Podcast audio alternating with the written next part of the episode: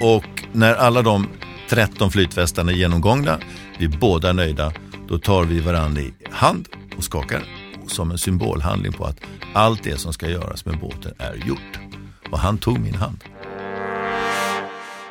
Den som eh, väntar på något gott väntar aldrig för länge brukar det sägas. Men jag vill ändå be om ursäkt för att eh, det här avsnittet kommer några dagar sent.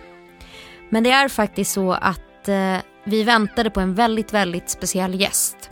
Och eh, denna gäst är en väldigt busy person. Så han har varit ute och flängt. Men nu är han här i poddstudion med mig. Han är tillbaka. Idag ska vi få höra den sanna historien om övre Atlanten bakom kulisserna. Ta på er flytvästen, nu åker vi. Jag heter Hanna Hellberg och detta är Båtlivspodden. Båtlivspodden är ett initiativ från tidningen Båtliv, Svenska Sjö Båtförsäkringar och Svenska Båtunionen.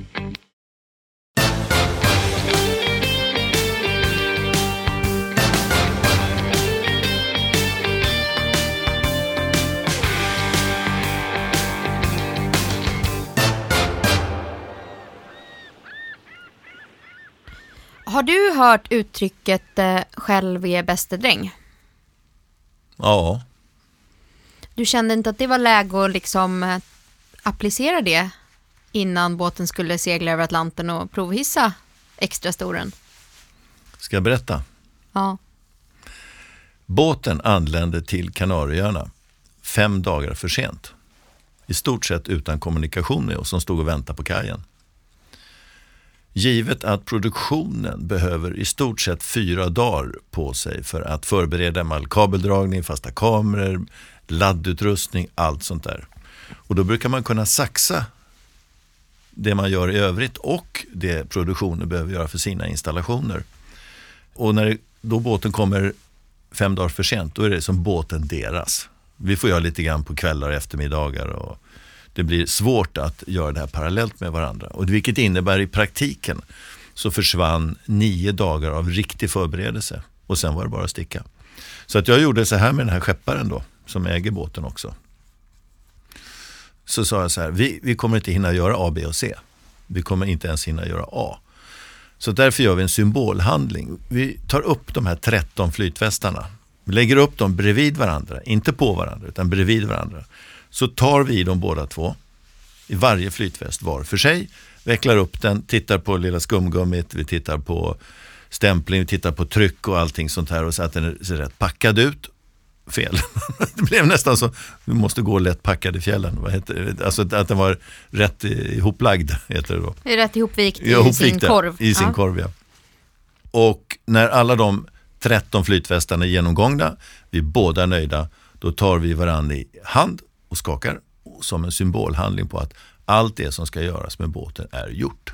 Och han tog min hand. Mm.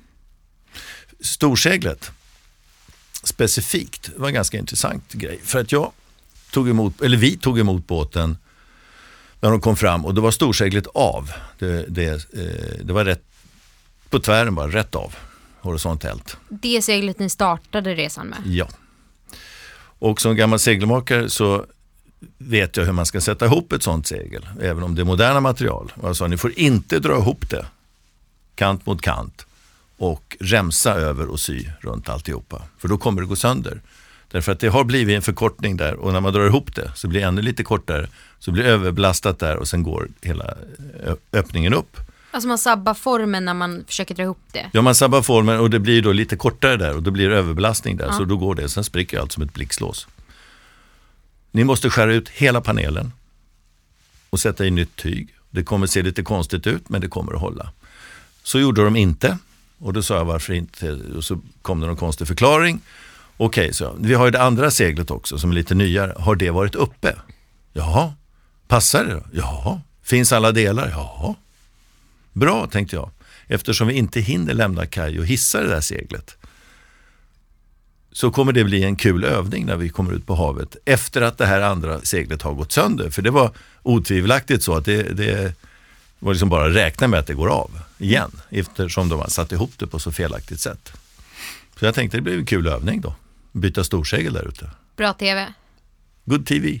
Ja. Och då blev det en liten överraskning. Att inte någonting passade. Inga latter, inga travare, inga batting cars, inga, tension, alltså, inga spännmöjligheter, ingenting. Och det var det som sen tog ett antal dagar att bygga om.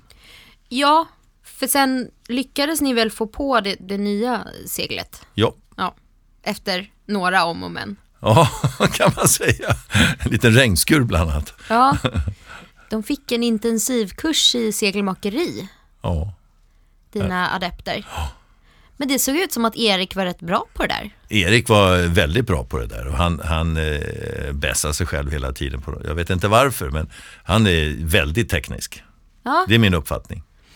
det var inte det man hade gissat på förhand. Nej, Nej. Men det var nog inte det som förvånade mig mest. Jag tror att det var det introavsnittet där man fick se Loreen rätta till ja, men en pappkasse för att den stod lite snett på sängen och hon förklarade att ja, någon bokstavskombination har jag väl. OCD kanske det kallas. Och detta trodde ju man då kanske att det skulle avspegla sig på båten. Hon skulle kvälla tampar och lägga allting i ordning. Och... Men icke. Nej, vi fick en helt annan revisor. I- Ja, och det blev ju Kasper Janebrink. Ja, Han tog över den eh, rollen helt. Loreen hade inte en chans. Smörsångare och ruffhäxa. Ja. Han var ju årets Duracell-kanin. Det kan man ju säga. Ja, vad åt han som ni andra inte åt? Jag vet inte, men jag tror att det ligger bara i hans DNA, att så är han. Ja. Underbar. Allihopa var ju lika som förut väldigt generösa med sig själva. Och, och riktigt, riktigt kul. Ja, det såg ut som att ni hade väldigt kul. Men när man som åskådare sitter och kollar på över Atlanten. Ni jobbar väldigt mycket cliffhangers i avsnitten. Var det så dramatiskt som klippningen säger? Ja, faktiskt. Det är ju det roliga med det här programmet att det finns inget manus. Det finns inga måsten, gör si eller gör så. Utan det som händer det filmas och så tar man upp ljud och sätter ihop det där. Till och med så att vissa saker är bäsade lite grann. Vad har man spelat ner? Det här tillfället då båtens ägare var uppe i masten. Det, det var ingen bra grej. Nej, Väldigt, väldigt illa. Ja, till och med på mitt uttryckliga önskemål. Liksom, finns ingen anledning att visa hur, hur dåligt det där blev. nej. Don't try that at home or anytime. Anytime. Nej. Och där får väl jag eh, ta på mig lite grann också ansvar eftersom jag lät dem göra det där på e- helt egen hand utan att dubbelkolla. Men eh, ja, så blev det. Jag tog det beslutet att inte dubbelkolla dem går fram. Jag, jag ställde mig och styrde för att jag vet att jag ska lägga båten i vågorna. För, för att minimera då pendlingseffekten för Ken som var uppe i masten. Vilket jag tror är vad de flesta vana seglare hade gjort i det läget. Förmodligen. Men jag, jag, eh, jag, om jag tänker tillbaka, det vet jag inte om jag har hittat på den här upplevelsen eller om det var verklig. Men jag kommer ihåg några rödflaggor. Liksom, är det, har, han kopplat, har han spänt ett annat fall? Har han kopplat på ett kastblock från båtsmansstolen till det fallet så att han inte kan liksom åka ut från masten? Har han retriever line och liksom alla de här grejerna? Han fick sköta det där själv. Och det, det, var ett, det var fel av mig, helt klart. Men han var väl inte helt själv i det. Alltså, det var ju trots allt inte bara han med. Eh, Mary, Mary, ja. var hon hans kompanjon eller hur hängde Mary ihop i ensemblen? Så här är det. Ombord finns det 13 personer. Sex stycken då, som vi kallar besättning och det är våra VIP-gäster. Fyra stycken i, eh, fyra stycken så jag håller fram tre fingrar, vad bra det går. Det här är podd, hade du inte sagt något hade ingen vetat. jag är en sån här självbekännare, vad det heter. Ja, fyra personer i filmteamet och sen kommer det två stycken med båten. Som ska kunna båten tekniskt och sen också ha varsin vakt, alltså vara vaktchef för en, eh, varje vakt. Då. Och vi har ju de här eh, gästerna, eller besättningen uppdelade då, sex personer, tre i varje vakt och sen en vaktkapten, så det är fyra personer i varje vakt. Och sen är jag då som en så kallad libero, mm. som jag är vaktfri som det heter. Vilket, Vilket precis... sällan betyder vaktfri. Nej, det brukar betyda tvärtom. Ja. Eh, rastfri. Ja, rastfri. Ja. When you can you sleep. Mm. When given opportunity. Men i alla fall, det är så vi sitter och, och pratar lite grann om, om vem kan vara med ombord. Vi har ju sagt tidigare att ägaren får aldrig vara ombord. För det blir konstigt. Det kan bli en försvarsposition som inte är hälsosam. Och vad jag förstod så under den här tiden som båten förhandlas fram så köper han och en holländsk kompanjon eller partner, köper den här båten. Och då är det han som ska vara ombord. Helt plötsligt så är han ägare och är ombord. Och det var väl någon form av fait accompli som vi fick eh, finna oss i. Jag frågar honom, känner du någon bra tjej som du vet skulle passa här? Ja, det visste han direkt då. Det var just den här Mary. Mm. Och hon sa ja. Det, det, finns ingenting mellan dem på något sätt. Hon är en, en seglare som kommer ur den här seglarskaden som finns internationellt. Mm. Inte top level racing men, men eh, med på Neolarg och så. Det heter Saint-Tropez. Voile de Saint-Tropez. Voile de Saint-Tropez, tack. Ja. Bra och så vidare. Och jag tänkte det var kul med lite uppblandning. Mm. Ja. Hur förhöll hon sig till, eh, ska vi säga, eh, worklisten som aldrig blev gjord? Första gången jag såg båten, jag mm. började mm. den änden, var i Marseille, jag tror det var slutet på september.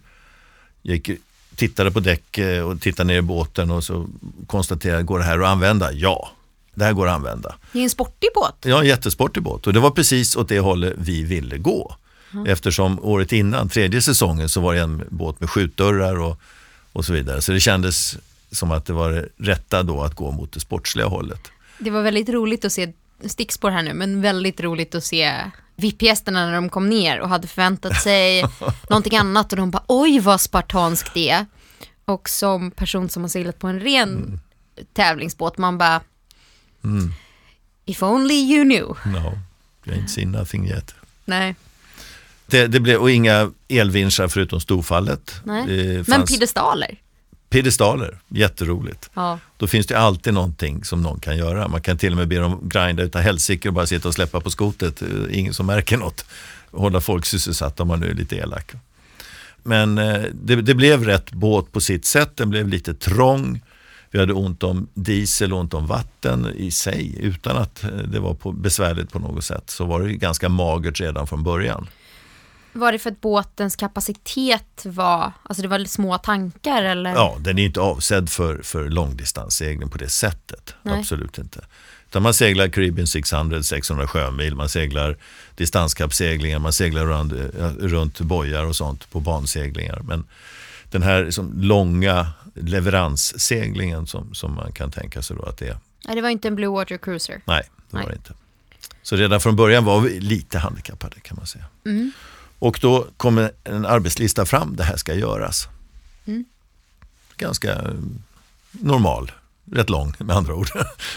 Ja, men det är ju alltid så innan man ger sig ut på en sån ja. grej så är det ju en lång worklist. Så att med kommunikationer då så såg vi att den där betades av. Och det fanns ett antal saker som man inte riktigt fick svar på och en del saker som var glasklara. Och när verkligheten då såg sitt dagsljus i eh, samband med leveransen på Kanarieöarna så var väl den där listan ganska kort av det som man hade gjort då. Så det får man ju säga. Verkligheten överensstämde inte med Excel-arket? Nej, inte riktigt. Så allt från förstagsprofil som då var trasig, var hitt av en, en händelse. Gick och titt, bara, man går och sparkar på sten på, på fördäck där så ser man det där ser ju konstigt ut. Och så börjar man pilla och så ser man det där funkar inte. Ja, men vi har en ny sån företagsprofil med oss. Ja, bra säger jag, då byter vi den. Och så börjar jag, vänta, det där ser inte ut att vara samma sektion.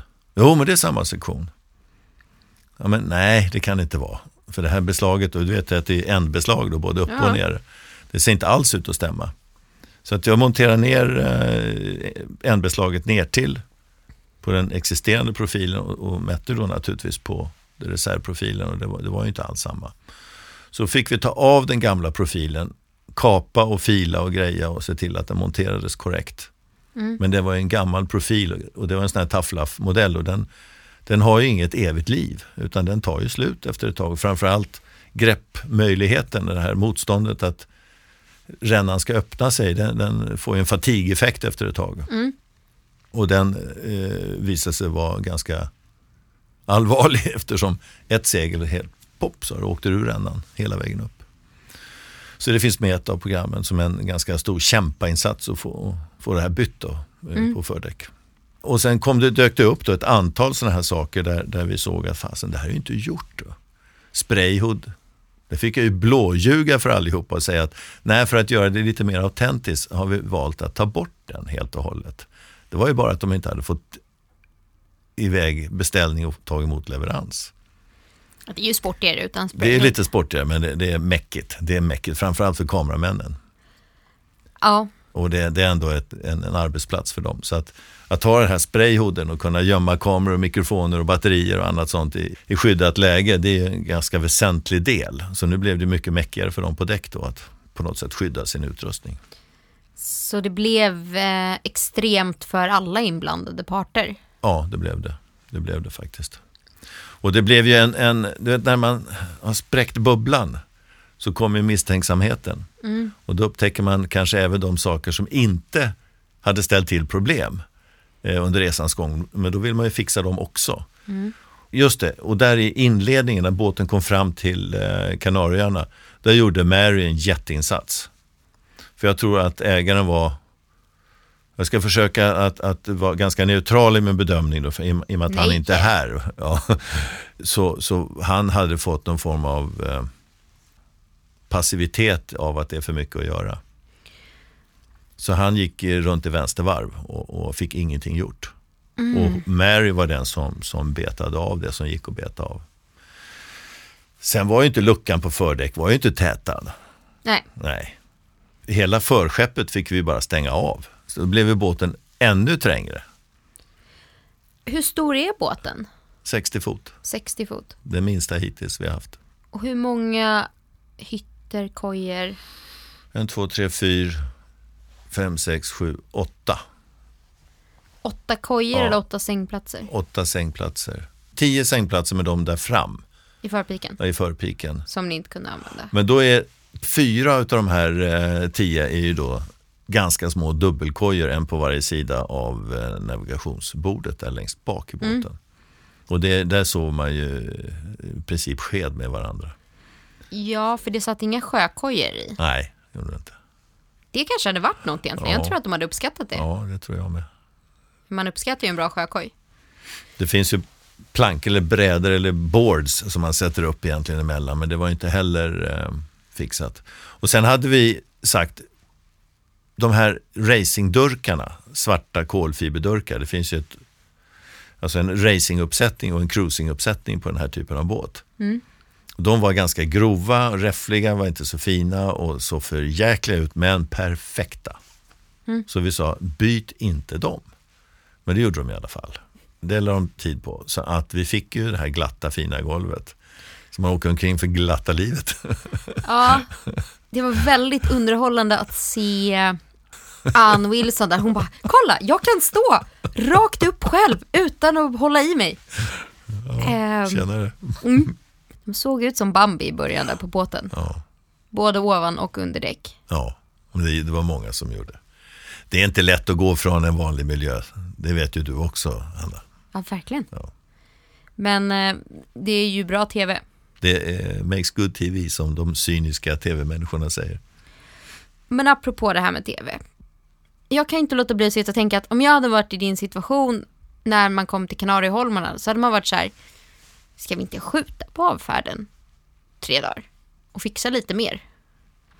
Och det är just det som inte går. Ja, det gör inte det. Nej. Utan eh, det är trångt om tid i andra änden ändå. Folk har sina konserter, de har eh, olika uppträdande på, i olika sammanhang. De har engagemang inbokade och eh, det går inte bara att säga vi skjuter på det här en vecka. Det blir katastrofala följder. Och det var, det var ju det de inte hade förstått. Därför kom de fem dagar för sent till Kanarieöarna utan ens kommunicera med oss. Och tycker liksom att vi har ju fan klarat att komma hit. Men herregud, Ni ska ju inte starta något jävla race, det spelar väl ingen roll? Ni ska ju åka så att ni har gott om tid på er. Ja. Ja. Så att vi landar, eller förlåt, vi lägger till i Simpson Bay, St. Martin, en kväll, en dag, en natt och sen åker vi hem. Ja, inte så mycket chillax på andra sidan. Alltså. Inte det minsta. En dag. En dag. Och vad hände med båten väl där? Ja, det blir ju deras problem då, de som äger båten. Och eh, vi hade väl ingen sån här utbyte av varken adresser eller telefonnummer eller e-mail. För vi har inte för avsikt att fira jul ihop, eh, ägaren och jag. Det kan jag väl erkänna. Och eh, jag valde att inte gå i clinch eller bråka eller någonting. Utan det var, det var bara jävligt sorgligt hur eh, de hade missuppfattat uppdraget. Mm. Jag vet att Mary, när hon kom till Kanarieöarna, visste inte ens om att hon var eh, som önskade att segla över Atlanten. Hon trodde att det var slut där på Kanarieöarna. Enligt eh, utsago i alla fall. Så hon att det, trodde att hon bara skulle göra en delivery till Kanarieöarna och sen Ja. åka hem. Ja, och sen visste hon inte att det var en tv-show som skulle göras. Hon visste ingenting egentligen. Så hon hade ganska tuffa förutsättningar men var ändå bra och ställde upp och körde över. Ja, för hon såg ju ut att eh, ja, men verkligen steppa upp ombord på båten. Ja, det gjorde hon. Eh, hon var ju den enda som inte hade flytväst också. Och det är inte bra. Nej. Det är verkligen illa. Och, och det där hade vi samtal om ett antal gånger. Professionalismen och ska vi säga, uppträdandet. Hur man då beter sig ombord, vad man gör och vad man inte gör. Och, och, eh, det blev väl lite bättre allt eftersom, men någonstans så finns den här gamla förkastliga tuffheten som är helt värdelös. Den finns ju kvar hos vissa människor. Även om det är en kvinna då, den macho-attityden är ju det mest förlegade och förfelade som finns om, om man ser det. Det är som hör bara inte till den här tidsandan. Nej. Det är ju faktiskt väldigt eh, många seglare som är flytvästskeptiker. Inga namn nämnda, inga namn glömda. Men eh, ja, matchracing-seglare på Marstrand brukar ju inte ha flytväst på sig. Nej, Eller inte de, inte de eh, manliga, de kvinnliga brukar vara bättre. Jag kanske inte är så bra på det heller. I alla fall inte när jag åker motorbåt. Hjälp! Nej. Men det, det, det blir allt mer naturligt och den här säkerhetsaspekten. Om vi säger så här, vi går, backar hela vägen tillbaka till eh, 80-talet när jag seglade jorden runt för första gången. Då var det kvar det här attityden att det är ingen mening med att ha flytväst eller knappt ska ha livsele för att händer någonting så är du borta i alla fall. Det bättre det fort. Och det var eh, verkligen Lonesome Cowboy som åkte runt i världen. Äventyrare som, som då var besättningar. Och allt eftersom professionalismen gjorde sitt intåg och allting uppgraderades i och med att det blev eh, mer kommersiell segling får man väl ändå säga. Så blev det också ett, ett annat krav på och ett annat behov av att vara mer professionell hela vägen. Och strukturerad och ha lite ordning och reda i livet. Och då kommer ju in det här med folk helt plötsligt har familjer, de har vanliga hus, de har bilar och hundar och barn och allt möjligt. Och det blev familjer som åkte runt istället. Varpå vi då instiftade skolsystem som vi då erbjöd. Inte bara våra eh, adepter utan även andra deltagares barn fick vara med där.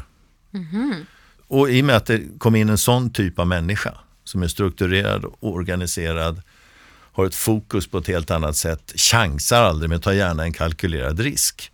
Då ökade ju säkerhetsaspekten och tänket avsevärt. I takt med att det kommersiella också växte på det här viset. Ja, för båten seglar ju egentligen inte långsammare för att man har på sig flytväst. Man blir inte sämre för att trimma. Men en kalkylerad risk att hänga upp ett större segel, där finns det ju någon slags payoff till att göra ja, det. Ja, Så det är väl där skillnaden är. ja. Man måste släppa den här idiottuffheten. Alltså det, det är det sämsta skryt man kan hålla på med. Och gå omkring utan flytväst. Även om det händer. Apropå um, kläder, jag är lite nyfiken. Det här är kanske en sån här grej som jag snör in på för att jag har den bakgrunden jag har. Varför har Erik Musto när alla andra har eh, sailracing?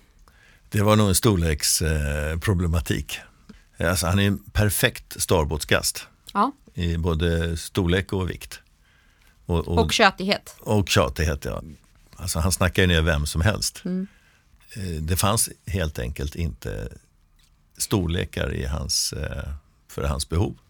Av, av samma märke för allihopa. Jag tror att jag sätter något slags eh, nytt personligt rekord här när vi har pratat i nästan en halvtimme utan att jag har introducerat gästen. Men jag tänker ju att det är för att dels är han vår enda gäst som varit med två gånger. Dels så är han eh, den person som flest av er andra lyssnare på Båtlivspodden har lyssnat på i något avsnitt. Och sen är han ju eh, seglargurra med hela svenska folket och eh, linjär tv-kändis. Så då tycker jag att man kan kosta på sig och dyka rakt ner i det göttiga. Men eh, det är väl ändå så att vi ska säga att i avsnitt 16 av Båtlivspodden så sitter vi här med Gurra Krantz eh, har väldigt så här julig feeling i studion. Sista avsnittet inför eh, vinteruppehållet. Hur känns det Gurra? Var tillbaka? En stor ära, kul ja. och, och, och lättpratat ja. med dig. Och det... hela upplägget är, är kul. Och, och, det är naturligtvis jätteskoj att få vara den första att komma tillbaka två gånger. Mm. Det uppskattar jag. Exakt, vi får se om någon annan får komma tillbaka eller om det bara är du.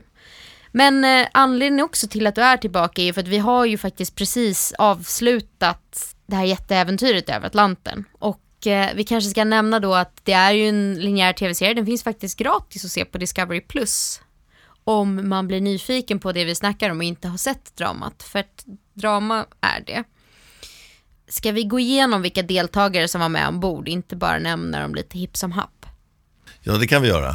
Och eh, de två kvinnliga deltagarna då är Ann Wilson, känd domare från Let's Dance, och sen Loreen som eh, är ju då en av våra Eurovision-vinnare. Mm. Heter Eurovision. Ja, hon har vunnit Eurovision ja. och Melodifestivalen. Och Melodifestivalen. Sen hade vi Erik Ekstrand i Erik och Mackan, mm. programledare och komiker. Mm. Vi hade Kenneth eh, Andersson, fotbollsspelare, Linus Wahlgren, skådespelare och sen eh, årets eh, Duracellkanin och Kasper Janebrink i Arvingarna. Smörsångare och pedant. Pedant kan man säga, definitivt. Hur blir dynamiken med den här gruppen utav ändå högpresterare ombord? Jag fick exakt samma känsla som jag fått tidigare av den här typen av människor, om jag får säga det. Kategorisera det så enkelt. Att det är generösa människor som har ett driv och de fokuserar på det som kan bli riktigt bra hela tiden. Hur stor misär det än är just i ögonblicket. De belastar andra väldigt lite. De har eh, ja, nästan direkt. Det brukar ta några dagar bara så har de som släppt hela landkonceptet och de är ombord och de gör vad de kan och det är alltid någon som drar. Även om någon är lite lägre just den dagen så är det alltid någon som drar. Eh, och det är inte bara Erik som drar skämten utan det är, det är andra människor också som, som drar med sig andra hela tiden. Och den typen av generositet är det som krävs i ett lag oavsett var man är och vad man gör. Så att de väldigt snabbt formar med alla sina olikheter en, en generös miljö runt omkring sig själva. Och det tycker jag känner igen från de andra säsongerna som jag har varit med. Fascinerande och jättekul. Det är lite intressant. Jag tänker nog ändå att eh, man hade förväntat sig att liksom supervärldspopstjärnor, kändisar, Ann Wilson brukar vara glammig och du vet fixat hår och bara glider in i sina högklackade skulle ha lite mer divalater. Men det är alltså inte så? Absolut inte. Nej. Jag såg inga divalater hos någon. Nej. Överhuvudtaget inte. Och Det är det som gör det så häftigt och det, det som ger en sån ska vi säga, kul situation för mig att få vara med. Jag känner att det är väldigt belönande att få vara med i den här miljön och det har jag känt och upplevt på samma sätt i, i alla sammanhang med de här 18 människorna som jag nu har upplevt i, i den här miljön. Då. Så att det är superkul. Riktigt skoj. Det är ändå en eloge. 18 av 18 har överlevt Atlanten med Gurra Krantz. Ja, jag hoppas vi aldrig ändrar på den statistiken i, av 100 procent i framtiden. Nej, det kanske Nej. kan få ryka någon liten tånagel eller så. Nej, inte det heller. Jag vill inte. Nej. men men det, det är just det här omhändertagandet, blicken att eh, inte bara fundera över sina egna känslor och behov utan man, man ser att det är någon som sitter och hänger med huvudet. Då kommer en liten arm och hur mår du, vill ha te eller vill ha någonting. Det, hela tiden ge någonting och det, det är fascinerande att se.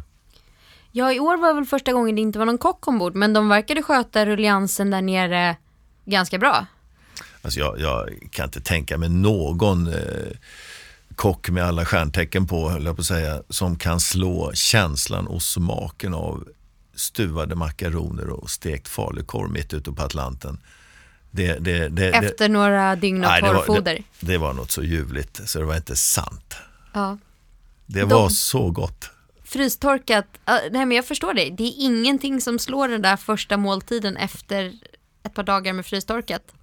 Men vi hade ju ganska sparsamt ändå med frystorkat. Det var nog att vi drog ner mer på maten. Jag försöker ju med en dåres envishet och piska in det här med frystorkat. Att det har sin plats ombord och i den här miljön, framförallt när det är lite stökigt. Mm. Men jag, jag, är väldigt, jag är väldigt dålig på att få med mig de andra.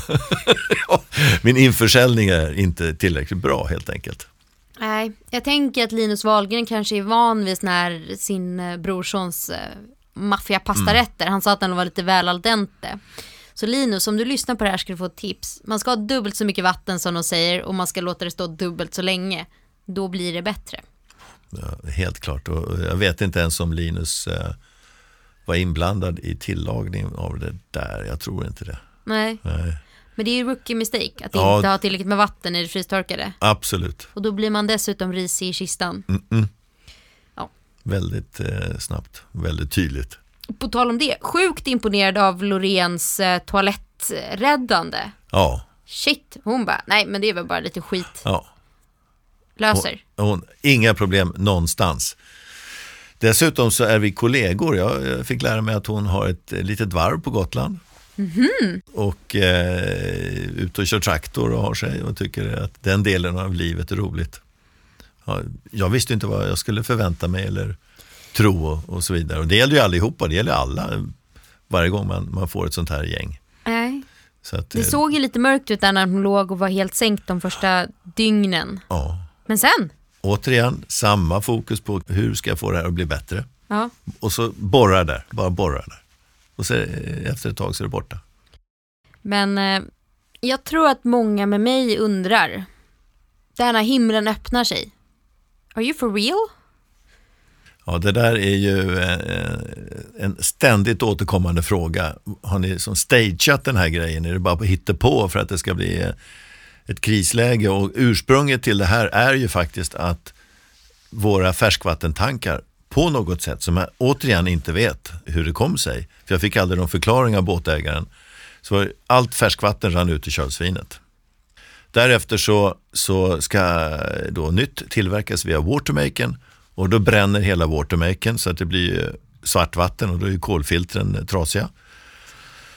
Och vi börjar inse att det här är inget bra. Och vi räknar ihop vad vi har för flaskvatten och då har vi en liter per person och dygn kvar på resterande resa. Det här programmet är ett äventyrsprogram, realityprogram med feel good bas. Vi ska inte hålla på och utsätta oss för tokigheter. Och ett krisläge kan ju vara att alltså, ta hand om att det inte ska bli ett krisläge. Och jag ringer vår läkare, Karin. Hon säger att en, en liter per person och, och dygn, det, det, är inte bra när det kommer att bli varmare och varmare. Och jag har ju varit med om det här uttorknings, allvarlig uttorkning på en av de sträckorna med Swedish Match. Och det, det är inte, inte okej. Okay. Och framförallt inte i, sådana här sammanhang. Så att vi förklarar, eh, inte nödläge, men ett, ett allvarligt läge och krisläge. Och jag börjar kommunicera med land vi eh, konstaterar att vi kan inte fortsätta på det här sättet med en liter per person och dygn. Så att vi försöker hitta lösningar med flyg och droppa, med andra fartyg i närheten. Vi ropar eh, all ships, all ships, all ships. Som ni kanske har sett och hört och eh, får inget gensvar. Och det här börjar bli riktigt allvarligt. Så jag säger till Andreas Johansson då, som är producentansvarig på Mastiff. Mm. Vi hörs om två timmar igen. Och då ska vi avgöra om vi ska trycka på knappen eller inte. För då har ju Andreas börjat tala med Coast Guard och jag, jag tänkte mig en sån där fånig fantasi att någon gammal knarksmugglare måste ju finnas i Västindien som kan köra ut och droppa några dunkar vatten. Men, men, eh, Hur långt kommer, är ni från land? Men vi var fortfarande så långt borta, det finns ju inga sådana kvar. Eh, Så att det var en utopisk eh, tanke i sig. Men när jag lagt på luren, kommer upp på däck så börjar det regna. Och sen regnar det. Och det regnar något så in i helsike. Du vet hur vattnet kan bli ganska platt av att det regnar. Ja. Och vi börjar samla och vi samlar vatten och vi samlar vatten och samlar vatten. Varenda gryta var uppe och vi satte en, en stor plastlåda under eh, förseglet och så rinner det ut med eh, Alltså Foten. stupränna. ja, foten på seglet där bara forsar ner. Och på tre och en halv timme så har vi samlat ihop 60 liter vatten och dubblat vårt förråd. Och då har ni två liter per dygn och skalle. Ja, Vilket är liksom, det är okej. Det är inte jättemycket men Nej, det är, det är okej. Det är okej. Och då tog vi ett gemensamt beslut. Jag frågade alla ombord, var och en för sig. Är du beredd att fortsätta under de här förutsättningarna med två liter per person och dygn inklusive matlagning? Och då sa alla ja. Och då ringer jag Andreas, inte efter två timmar, jag har dragit ut på det då, efter tre och en halv timme när vi då har stängt av vattensamlandet och himlen har stängt sig igen. Och säger att eh, eh, så här är läget och vi har valt att fortsätta, vi behöver ingen assistans. Och det där är det mest märkliga jag har varit med om. Precis där och då, ett skvall av samma fart som vi, så det hänger med. Det är sån kraft i regnet att det verkligen ger oss den möjligheten att samla med de enkla medel vi har. Och det är precis efter tre och en halv timme där jag kan ringa Andreas så är det som klart och sen var det inget mer regn. Lite dugg kanske, duggregn här och där men, men ingenting annat. Och ni klarar det på det vattnet sen? Jajamän, och det var vi hade då. Ni samlade inget mer vatten? Nej, gjorde vi inte. Off cam? Nej. Gjorde vi inte. Så att det var, det var, Tullar ni på tandborstningen då? nej, gjorde vi inte. Inte ens Och det går att borsta tänderna i saltvatten så det är ju inga problem. Det går att koka potatis i saltvatten, koka pasta i saltvatten, man kan göra alla möjliga sådana saker. Och det är, blandade vi ut och, och, och så att säga eh, drygade ut då det sötvatten vi hade. Och sen hade vi vattenransonering och då blev ju Ann en vattenpolis. Hon var ju som klippt och skuren för det, gick ju inte att komma förbi henne. Hon var ju helt omutbar, gick ju inte att köpa en droppe vatten. Så att det, det, det skötte hon med den äran. För Ja. att det, det är lätt att, att det far iväg annars. Va? Så att, eh, mycket märklig händelse. Det är, den är högt rankad på märklig-listan hos mig, det måste jag säga. Jag vet att vi blev stressade när vi seglade Middlesea Race och trodde att vi saknade 20 liter vatten för att det skulle bli tajt på slutet och då skulle vi bara vara borta i fyra och en halv dag. Det, Eh, det är inte bra utan vatten, det är bara så. nej, Och sen är ju regnvatten eh, helt sterilt, alltså det finns ju ingenting i det. nej. Så, så att eh, då kan man inte heller dricka bara sånt vatten allt för länge. Men vi hade ju då såna här eh, tillsatser som man kunde blanda ut som brustabletter och, och sånt. Det, det, så det funkade alldeles utmärkt. Karin var nöjd efter att ni hade fått två liter per person och dygn. Ja, hon var nöjd. Nej, hon accepterade.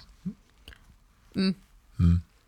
För eh, två liter i tropiskt klimat, det funkar ju inte. Nej, Men här är ju då hyggligt svalt på nätterna och, och eh, man märkte att folk tappade lite tryck, absolut. Men, men eh, det funkar ju. hur svalt hade ni om nätterna? Ni sitter ändå där i fulla sjöställ. Ja, alltså i början så är det ju ganska svalt. Mm. Det är kanske 16, 17, 18, 20 grader max På natten. på natten. Och det blir rätt kyligt på, på nätterna. Just för daggen och lite annat sånt som, som kommer. Så att, eh. Men sen på slutet då är det ju faktiskt möjligt att ha eh, bara t-shirt på natten. Och det är skönt. Det är skönt. Ja. Men den otäcka grejen är ju att ju mer man klär av sig när det blir varmt, desto mer får man ju vinden direkt på huden eller väldigt nära huden via en t-shirt. Och desto mer så dunstar det, desto mer svettas man utan att märka det och eh, desto mer vätska gör man av med. Så att det är en fälla det där. Ska egentligen pälsa på sig. Jag i alla fall ha långärmat och eh, lite täckt. Ja, Vi märker inte det i Sverige men när man är utomlands i varma länder och seglar så täcker ju seglare sig. De har ju buffar och eh, kepsar och långärmat. Vilket vi här i Skandinavien absolut inte gör. Vi gillar ju att stå där i t-shirt. Men de, de vet bättre. äntligen lite D-vitamin. Exakt. Ja. Nej, det, det definitivt inte något vi ska hålla på med, utsätta människor för den typen av risk. Men här var det ett autentiskt läge och, och ett oförklarligt läge.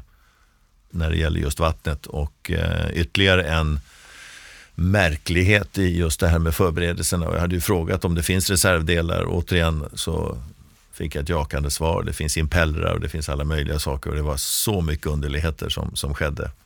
Och jag vet att båten letades igenom efter en, en impeller till elverket tre gånger. Trots att vederbörande visste att det inte fanns någon impeller. Låtsasletade i tre, i tre omgångar. Vi gick och la oss och sov istället för att rapportera tillbaka. Så det, var, det var ett antal märkliga saker som skedde på den här resan. Men jag kan garantera alla som lyssnar att det finns ingenting som är hittepå. Utan det, det som händer ombord, det spelas in och sen klipps det till ett program. Reality på riktigt, inte ja. scripted reality. Nej. Hur lång blev resan till slut? Nästan 17 dagar.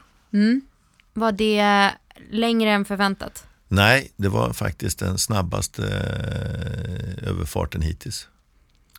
För att ni hade en lite sportigare båt? Ja, lite halare båt kan man väl säga. Den, den rasslar på ganska bra då. Ja. Man kör med, med rätt grejer uppe. Och, och, och de håller? Och, de håller. Vi hade ju, får jag berätta om järnackrarna? Ja. Innan avfärd så går vi igenom seglen, vi har gått igenom storen. Vi har konstaterat då, fast det inte stämde med verkligheten, att den reservstoren som är ganska ny, den går att hissa för det var det, var det vi fick till livs. Sen har jag då två stycken Jennackepåsar. Och så tittar jag på den ena och så tittar jag på den andra. Då, man ser ju att det, det, är två olika typer av genackrar i de där. Det ser man ju på storleken och man märker hur det som petar ut på sidorna. Man känner att det där är en liten tyngre rackare och det där är en lite enklare rackare. Så jag öppnar en enklare utav dem och misstänker att det är någonting som är lite lättare också. Jag drar ut den här på kajen så tar jag tag i toppen och, och rycker till och då är det bara toppen. Den är alltså den lilla triangeln högst upp. Förstärkningen? Förstärkningen bara får jag i handen. Och sen, men vad fan är det här? säger jag då till, till Ken då. A8. Jaha, säger han. Men varför har du inte sagt någonting? Att det måste ju repareras. Ja, och då hade han redan börjat stänga igen lite grann. Så han åker upp till eh, Las Palmas och eh, då har han fått noggranna instruktioner. Han skulle reparera det där. Och så blev det inte gjort. Då fick han åka upp igen och reparera det. Och man kände att det här är en ganska sliten järnacker. Mm. Och den andra påsen då, vad är det? Ja, den går inte att, att hissa för den passar inte båten. Okej. Okay, Men varför är den här då? Precis, den uppenbara frågan. Varför är den ombord? Vad ska den göra här? Då kan vi lämna den eh, kvar på kajen. Och någon kommer hämta sen och skickar till England eller vad den ska. Nej, nej, den ska med över. Ja, men till vilken båt då? Om den inte passar den här båten? Nej, det fick jag aldrig något svar på. Sen kände jag väl också ungefär som med storen att den här järnnacken kommer gå sönder. Mm. Inom sin range så kommer den inte att hålla. För den var lagad rätt mycket i halshornet längst fram ner till. Och den var lagad tvärs över. Ett så kallat scarface. Ett scarface, absolut. Och vid något tillfälle så, så ryker den där och det var inte så mycket mer med det, det var bara att ta ner den. Och jag hade nästan stått och hoppats på det i några timmar, att det där skulle hända. För att då får jag alla argument upp på bordet att vi testar en blå. Ja. Och den blå, det var det bästa seglet jag hade med oss. Men han ville typ inte slita på den eller vadå? Nej, att, det, det, känns ju nästan som, det här är en konspirationsteori, men det känns ju som att han inte vill slita på den nya storen heller. Så kan man tro. Att det liksom satt fel cars på den för att inte skulle... Nej, men det inte sitter de och monterar om det där, utan jag, jag, vet inte hur det där gick till. Jag fick aldrig någon förklaring på just den grejen. Jag fick aldrig någon förklaring på varför det var upplagt som det var på det här sättet och att den där går inte att använda, den ska med ändå. Och den där visste vi knappt om att den var trasig. Det var bara en lucky shot att jag ryckte ur det och tänkte att jag ska titta på den, hur den känns. Mm. Så att det var ett antal sådana här saker som gjorde att det blev rätt många frågetecken i, i slutändan på det hela. Och det kommer vi nog aldrig få svar på? Nej, och det, jag behöver inte få svar på det heller för det har redan hänt. Och sen när vi kom fram, ja då gick, gick det inte att starta motorn. Eller vi gick att starta men det finns ingen kylvatten i motorn. Och sen ska vi ta ner storen och du vet den här blåa bron eh, in till Simpson Bay, den går ju upp då vid en viss tidpunkt, sen går den ner och du får inte segla in där. Och då får vi inte ner storen, då den här eh, avlastaren fastnar där uppe. Så att liksom vara in på mållinjen och sen när vi kommer in i hamnen då är det det sista som sker det är att vi eh, går rakt in i en sandbank som har flyttat sig. Mitt i hamnen där man ska kunna manövrera fram och tillbaka innanför avspärrningarna. Sitter, så sitter vi där. Det är lite som när Alex Thompson gick på grund på Guadeloupe i Rotterdam.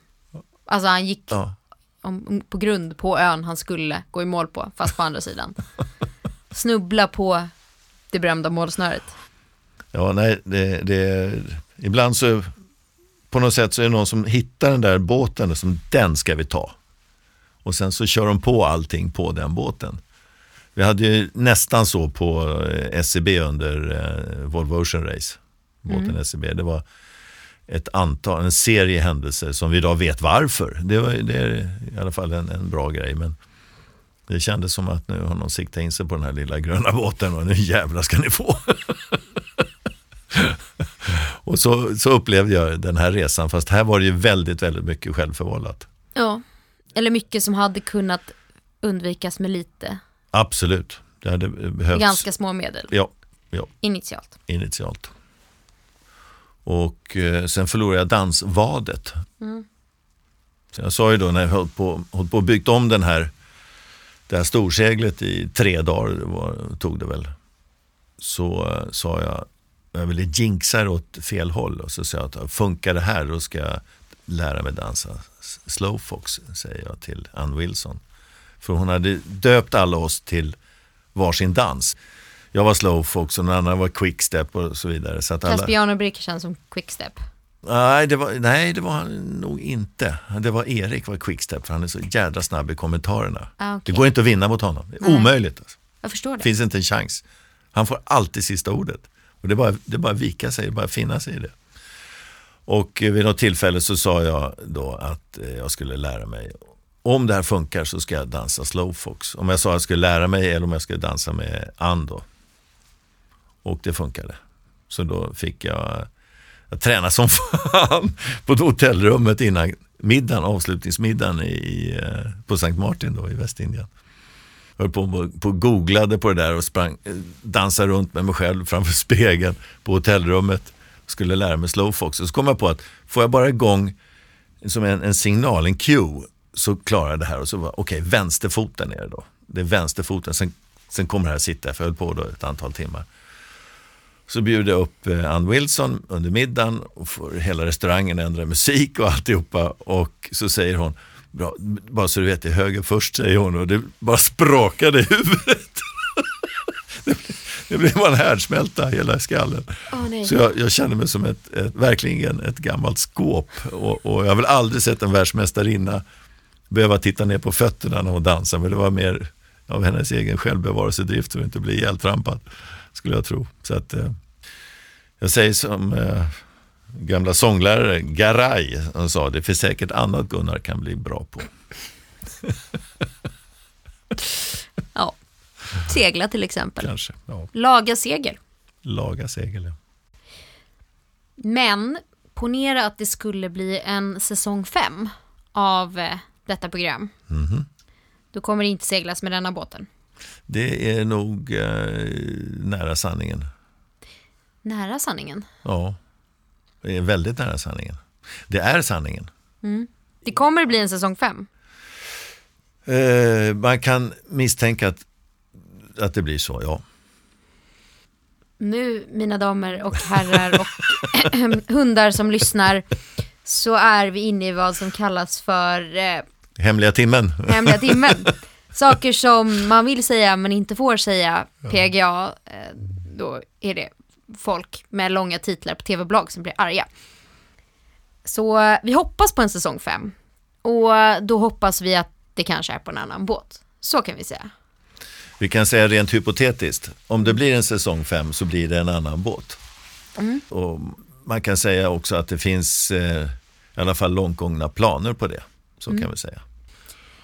I den här hypotetiska världen, vad skulle man vilja ha för båt för en eh, översegling? Ska man gå tillbaka mer åt komforthållet eller håller man sig på det här sportigare temat? Eh, den vinkling som behövs det är ju egentligen att eh, ha bättre kontroll på båten. det är fortfarande alltså rent hypotetiskt, men, men säger, säger vi att om man skulle lämna för nästa säsong så är det om precis en månad. Mm. Och det är ju ganska kort tid att förbereda sig på. Så att det, det blir lite grann eh, get up and go eh, med vad du har. Alltså, what you see is what you get. Och det, det, det är en del kanske av programinnehållet kan man ju säga. Så Mm. länge det inte stör säkerheten. Att det, det, det finns inte möjlighet. Det är inte riggat så, utan det är bara att det blir så. Det finns inte möjlighet att ligga 14 dagar på Kanarieöarna och förbereda sig. Den existerar alltså inte, den möjligheten. Och då behöver man en båt som har gott om vatten ombord, har gott om diesel ombord, har bra utrymmen och som kanske är lite mer åt cruisinghållet. Mm. Ja, Och som är lite gullad med. som är lite gullad med. Jag har ingen lust att reparera mig över Atlanten en gång till. Det Nej. finns inte på, på kartan. Jag loggade min sömn och den blev i snitt då på 17 dagar räkna ut. Och det, det är några timmar mer än vad det blev i slutändan. Så blev det en timme och 52 minuter per dygn då i snitt. Och det klarar man alldeles utmärkt bara man vet varför. Eh, Men det, det blir ju ett fel fokus på programmet att hålla på och slita och, och repareras. I min värld blir det inte trovärdigt att hålla på på det viset. Nej, eller det, det kanske är trovärdigt en säsong, men att göra om samma misstag nästa säsong, då anar man ju ugglor i mossen. Ja. Ja, vi sen- får väl se hur den här hypotetiska femte överseglingen blir. En av hemligheterna som jag inte kan berätta har faktiskt skett idag. Ja, Du, du droppade det när du kom in i studion. Det har hänt något så jävla häftigt som jag inte kan berätta om. jag, jag, jag börjar tro att det här är en konspiration för Gurra att få vara med en tredje gång, typ i vår. Mhm. Mhm. Eller? Ja, jag har inga sådana tankar men det kan ju leda till det, man vet aldrig. Ja. Mm. Men det, det är mycket som, alltså, att segla över Atlanten tar 17 dagar i det här fallet, i de här sammanhangen. Och det får man väl också tillskriva en del av eh, produktionssättet. Att för att få ihop de här programmen så krävs det tid ombord. Och är det en alltför racig båt som går för fort, då blir det konstigt av den anledningen. Så det behövs en... Comanche i sju dagar. Ja, precis. Nej. Nej, trimaran eh, fem dagar. Men det, det funkar ju inte. Det funkar ju inte. Det får bli tio minuters program. Ja, och, och eh, då blir det tillbaks lite mer till eh, komfortbåten, något äldre, Mm. lite mer klassiskt skulle jag tro i det här sammanhanget. Spännande. Det är mycket spekulerande här nu kring säsong fem. Och eh, ja, vi lär väl bli varse vad det lider. Men eh, innan det så ska vi gå på en liten julledighet. Eh, kanske inte Gurra, han verkar inte vara så mycket ledig. Men jag och eh, ljudproducent Tina och eh, Lars-Åke ska ta lite julledigt och nyårsledigt från podden. Och så hoppas vi att vi eh, kan komma tillbaka med en säsong två om inte allt för lång tid. Men en förutsättning för det är ju egentligen att vi har folk som lyssnar. Så tycker ni om podden, tipsa gärna nära och kära som ni tror skulle tycka om den. Gå in och likea den på den poddlyssnaren ni använder. Och eh, hör av er om vad ni skulle vilja höra i säsong två. Det är alltså nu inte så att jag börjar bli lite känslosam. Eller jo, det blir jag såklart. Men jag har bara fått en liten kråka i halsen. Så därför tänker jag säga tack och hej. Tack Gurra. Och eh, från oss alla till er alla. En riktigt god jul.